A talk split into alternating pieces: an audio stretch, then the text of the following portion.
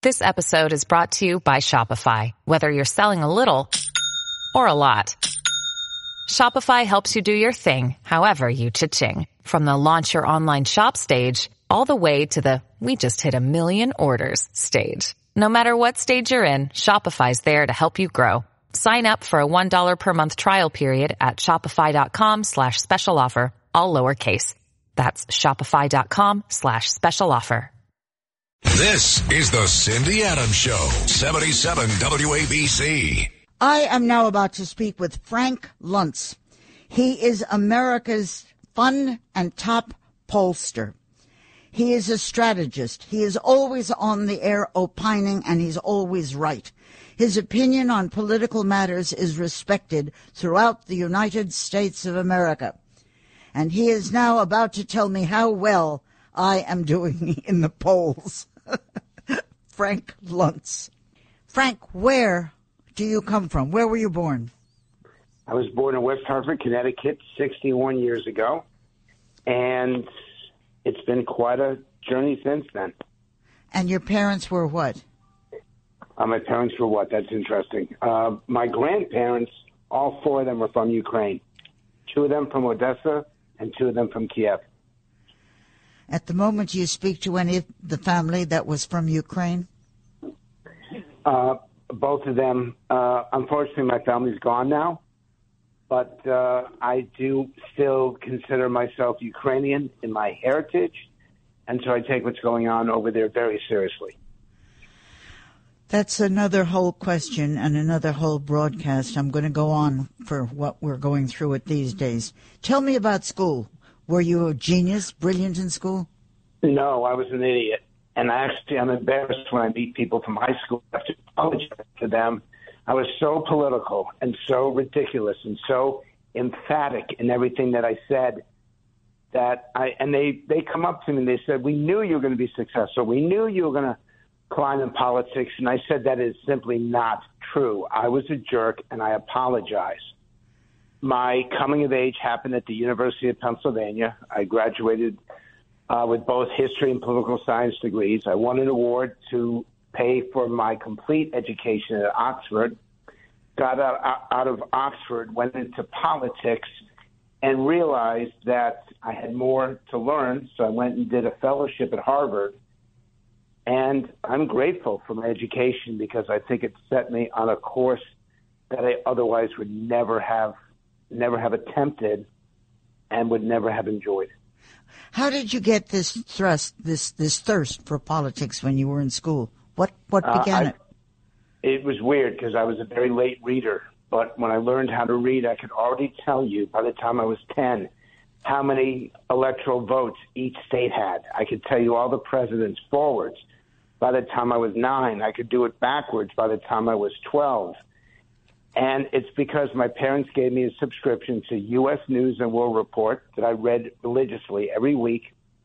And I remember the pictures, I remember the visuals, and it just fascinated me.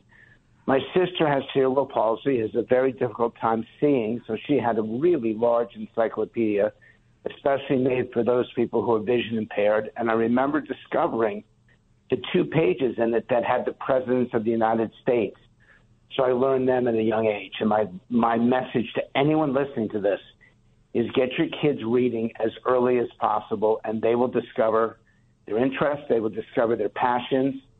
And I'm thankful because if it wasn't for my mom and dad, I would not have had the life that I've been lucky enough to live. Every time I turn on anything or talk to some VIP, they always tell me Frank Luntz knows everything. You are somebody who's always everywhere, spouting. Tell me, have you ever told a nice question? Have you ever told a lie? That's a great question. Yeah, have you? That was, of course. I remember Hillary Clinton saying that she tried not to, and that destroyed her entire campaign. I did in the past. When I was younger, I did. Over the last 10, 15 years, absolutely not. I'd rather go through the pain of of upsetting people by telling them the truth than go through my own personal pain of telling something that isn't true. And I've been doing this now publicly. And what people will say to you is they go to me because they know that good or bad, I'm going to be very explicit with them, and I'm I'm proud of that. And I that's another thing I'd say to listeners: it's worth it to have the reputation of a truth teller, even if that truth is difficult to tell. Oh, please. I mean, I'm listening to this. I'm getting nauseous with this. You mean to tell me you never have told a lie? Politics is a lie. It begins with a lie. What are you Cindy? talking about? Cindy, you weren't listening. I'm, I'm listening. I'm listening.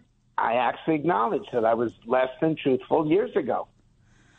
I actually said it in this interview, and this is, I guess, learning lesson number four.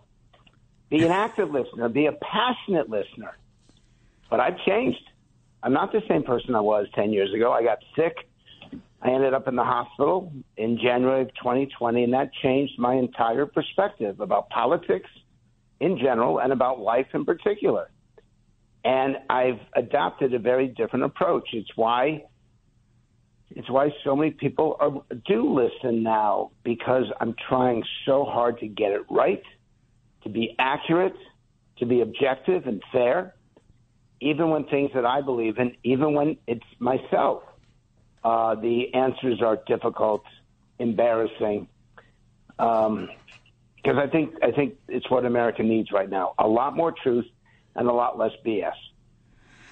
Well, I mean, that's 20 minutes on each one of those statements, and I'm going to get to it. Did you ever get into a fight?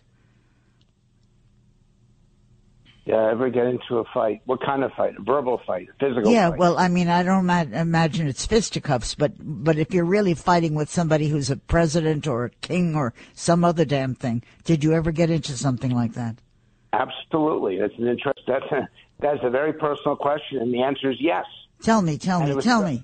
It, it was about it was around Newt Gingrich, and it was the politics and process that Newt Gingrich was using.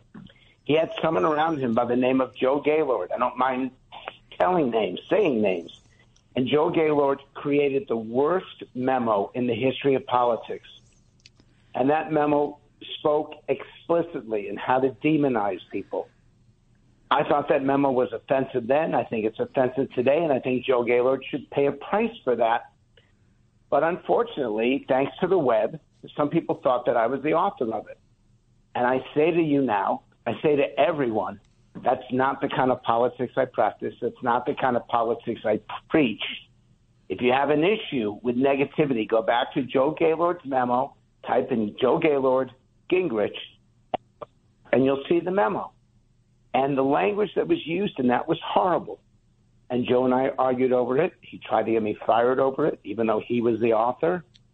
And to this day, it was a very scarring but telling event in my in my journey to where I am right now.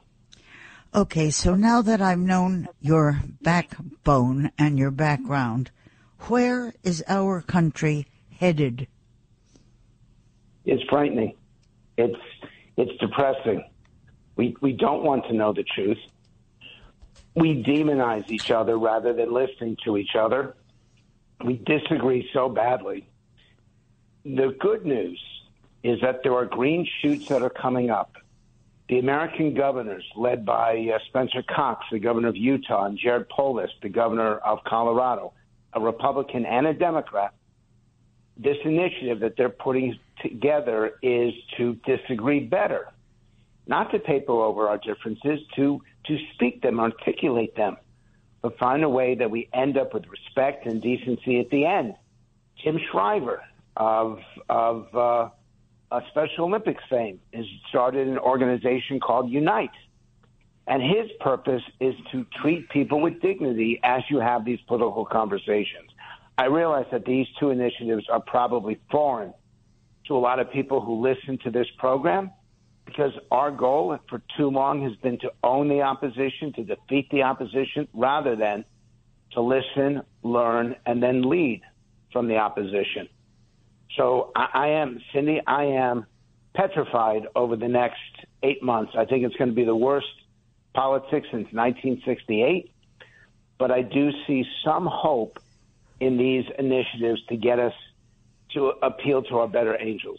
What's going to happen to Donald? I think at this point you can date this. I don't. You have to come up with the date. I think it's February 9th, something like that. as of now, Donald Trump wins. And not because he's strong, but because Joe Biden is so weak. I don't know when this radio program airs, but he will Sunday, Sunday, a, Sunday. Sunday. So he will have just done a press conference Thursday night. Talks about he's not too old. He's not losing his mind. And yet, in that same press conference, he suggested that the leader of Mexico is Sisi, who is actually the leader of Egypt. Yeah, I, I I do joke that Joe Biden is so old it takes him an hour and a half to watch 60 Minutes. That he's so old, his favorite painting is The Last Supper because he's in it. Okay, Biden that's good. So, I've got others. I'll let I'll leave them for now. But it is a true statement that he is not the same man today that he was four years ago. He wasn't the same man four years ago either, because I met him. He wasn't the same man. He was somebody who was sleazy and he knew how to work the system. That's what well, he was. Not, and he was and very not, excited about being president. He did not have any ability. He never accomplished anything. And I will say to you that I don't use words like sleazy, that that's part of the problem, not part of the solution. I think Biden is a decent man. I just think that for what we need now in 2024 and going forward, the American people look at him. The NBC just published a fascinating survey where about a third of Americans were afraid of Donald Trump's behavior, but two thirds of Americans were afraid of Joe Biden's age. So let's be brutally honest about both. It's the reason why 70% of Americans don't want a rematch of Joe Biden and Donald Trump. I'm not sure I know whether we vote politically or emotionally. Which is it? That is the best question you're going to ask in this entire interview. That is brilliant. And it's a combination, but I'll tell you one thing. Our allegiance to parties is weaker now than it has been at any time in our lifetime. And our and here's the strange thing. Those who support Donald Trump are so committed to him that there's nothing you can say about Trump that'll cause them to change their minds. Joe Biden does not have that same uh, that same pull, that same intensity, and that's hurting him in the surveys right now. Uh, we are afraid of inflation. No, Mr. President, inflation is not transitory; it is real, and people are suffering. We are scared about our southern border. No, Mr. President, it is not under control. It is in chaos right now. And we're concerned about the personalities of the people who are running. Those aren't emotional answers. Those are real, personal, issue uh, issue oriented, policy oriented. But we do. It does matter whether we like the person or not, and it does matter whether we trust the person or not. Do you speak to Donald or Biden or, pardon the expression, Nikki? Um, well, I don't think you have to pardon the expression. I think that Nikki Haley is not going to be the Republican nominee. That's pretty clear. But she does have something to contribute to the public debate. No, I don't speak to Joe Biden or Donald Trump. I do speak to their advisors. I do engage in explaining the the will of the American people and I try to do so accurately and without partisanship because in the end, we do need to understand each other. We do need to get along. We can argue and fight, but in the end, we have to come together. And Cindy, you've been around. I've been around a long time. You've been around a little bit longer. Watch your mouth. Have, Watch your mouth. Yeah. Yes, we can't have this. We can't have this division any longer. And I appreciate, by the way, I, I know you. I don't know if, if uh, your listeners realize this, but I know who you are. I know what you represent. And you're funny to me because you are New York through and through. Yeah. But the rest of the, but the rest of America isn't. And I want to make sure that when, when we're done in 2024, the day after the election, we still have our democracy, we still have our economic freedom, and we still have a love and appreciation for our country and for the first time, I'm nervous that it's going to be in jeopardy. I am not as smart as you in, in, what you're doing. I am not a political analyst. I feel that we are, are lost and that we are sliding into leftism totally. That's what I believe. Did you ever screw up anything? Did you ever call something wrong? If we listen to you on every friggin' radio or TV program and you're opining, did you ever screw up something wrong? How about I screwed up one of the biggest elections ever? I had access to the exit polling, and it was 2016. It was Hillary Clinton versus Donald Trump, and the exit polls absolutely had Hillary Clinton winning that election. I accepted them because they'd never been wrong up to then, and I was thoroughly embarrassed when they were. And so I went to work. First, I acknowledged it publicly. Second, I figured out what they got wrong. And so on election day 2020, I was able to analyze that Trump would win on election night. But as more and more and more votes were counted, the absentee ballots, the early votes, that Joe Biden would catch up and, in fact, move ahead. We all have had mistakes. The question is do we acknowledge them? Do we learn from them? And do we, in the end, are we right after acknowledging where we got it wrong? And that's been my mission since then. I was standing with Donald the night he was elected. The two of us were standing together looking at the big television screens. And he reminded me of something that Roy Cohn had said to us both 30 years ago. He had said to me when I first met Donald, and I didn't know who the hell Donald was. He was right out of school. I said, Who are you? to Donald. And he said, I'm Donald Trump. I said, What's a Donald Trump? And Roy Cohn said, One day he is going to own New York. And the day, the night he was elected, he repeated that to me in my ear, and nobody heard it but me. He said, "Remember what Roy said." Okay. And let me let me add something to that because Yeah. I take this very seriously. To me, one of the most important lines that were ever uttered is from the movie Patton, and it's not the opening line where he says, "Make the other dumb son of bitch die for his country." It was the line at the end of the movie where the slave says to the conquering ruler, all glory is fleeting. What makes America so great isn't our bravado, it's our humility. It's our willingness to acknowledge that we make mistakes. It's our eagerness to get it better so that we don't do it again. And I'm just afraid that we've lost humility in this country, that instead of being humble, we've become boastful. And that's not good for anyone.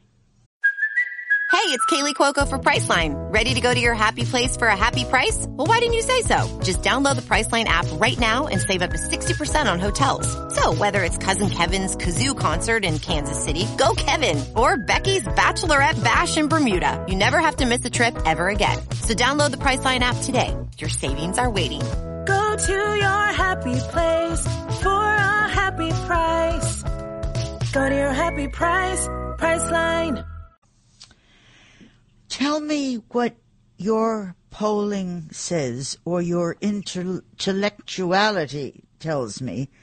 What is going to happen with Hamas and Israel in your view? Nobody knows, but what do you think?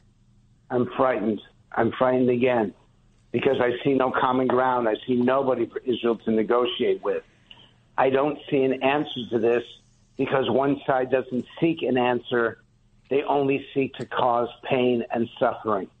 And even so, I do believe that the Palestinian people should have a homeland.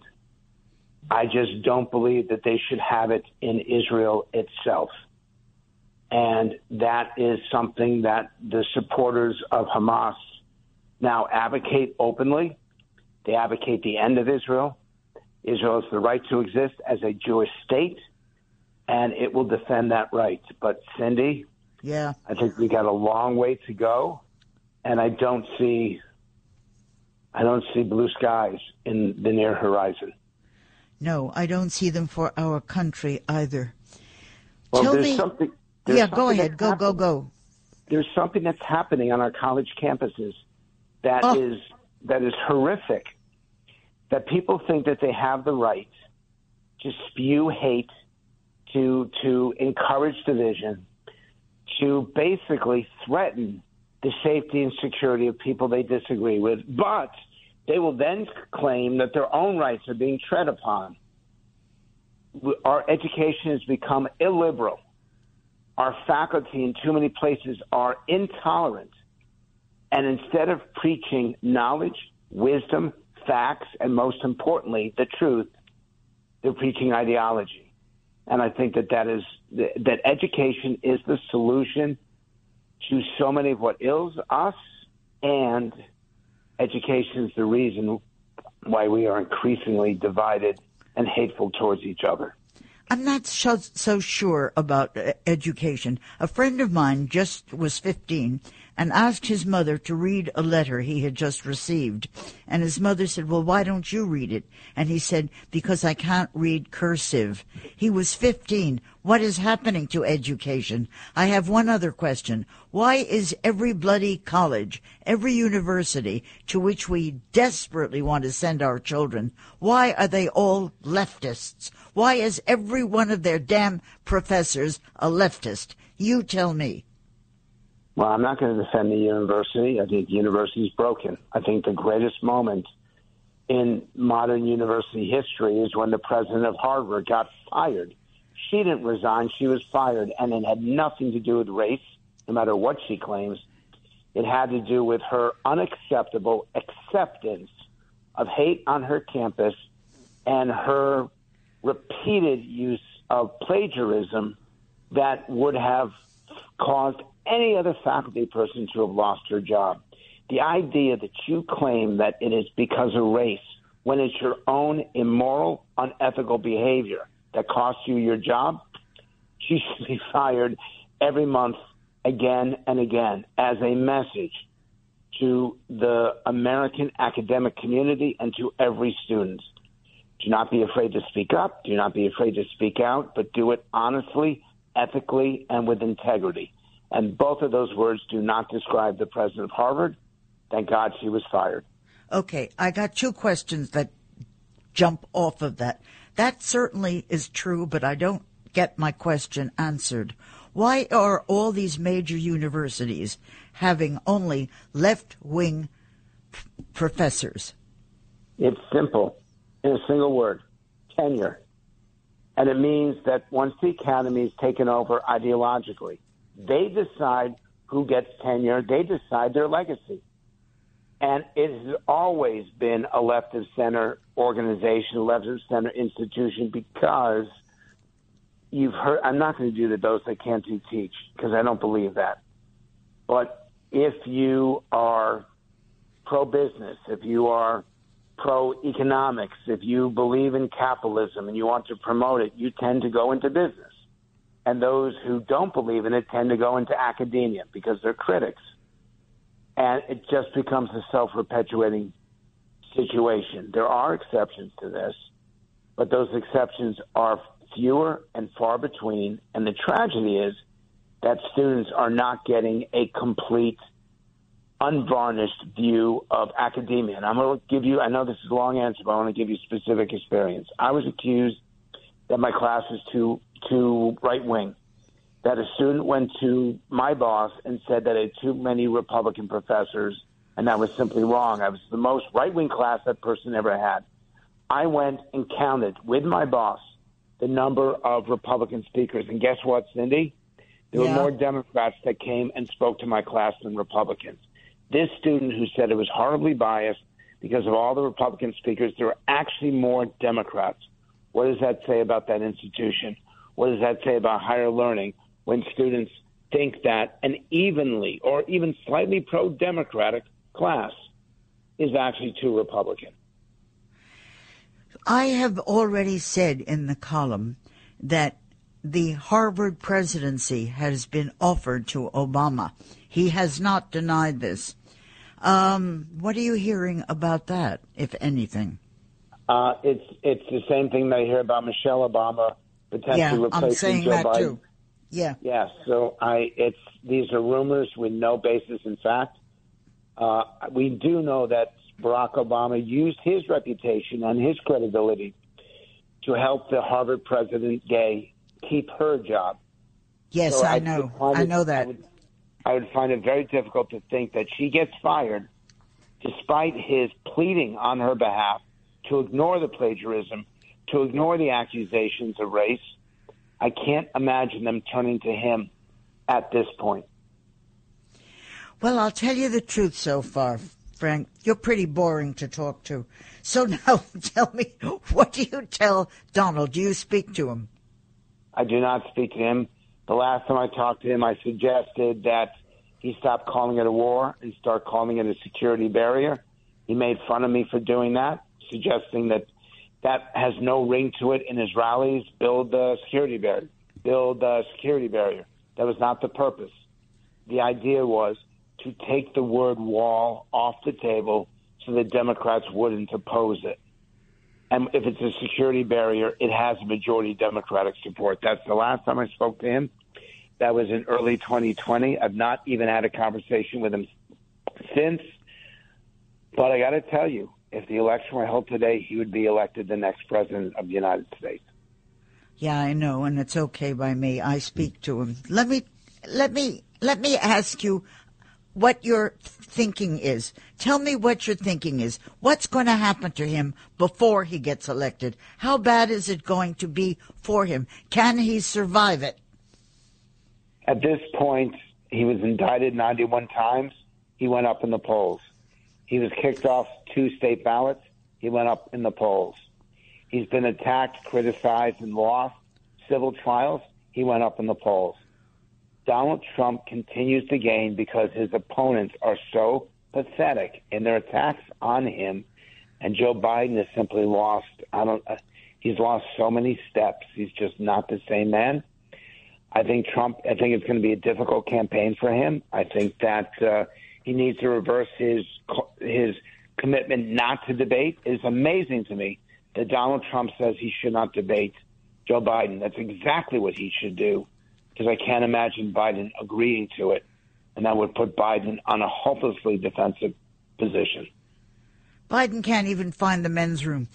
Okay, is there anything else? I mean, I could talk to you for three hours, but you're going to get tired of me. So I have to ask you now: Is there anything you would like to say before we, we before we end it? Because you're going to get cranky with me if you if you do more.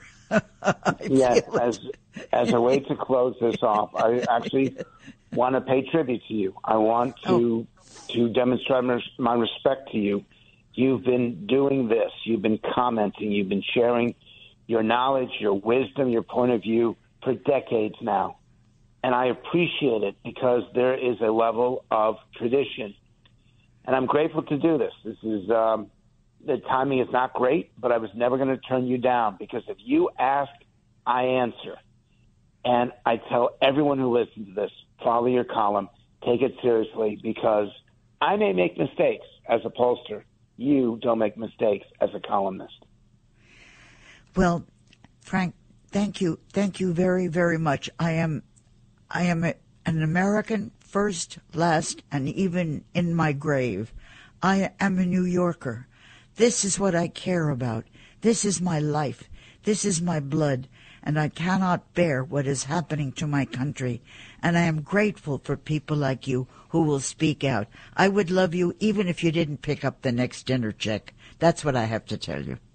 Well, I love you too, and this has been an honor. Please stay healthy. Please. Thank you. Be happy, and thank you all. Thank you. Love you. Thank you, Frank. Thanks, honey. Bye bye. Bye. Thank you, Frank.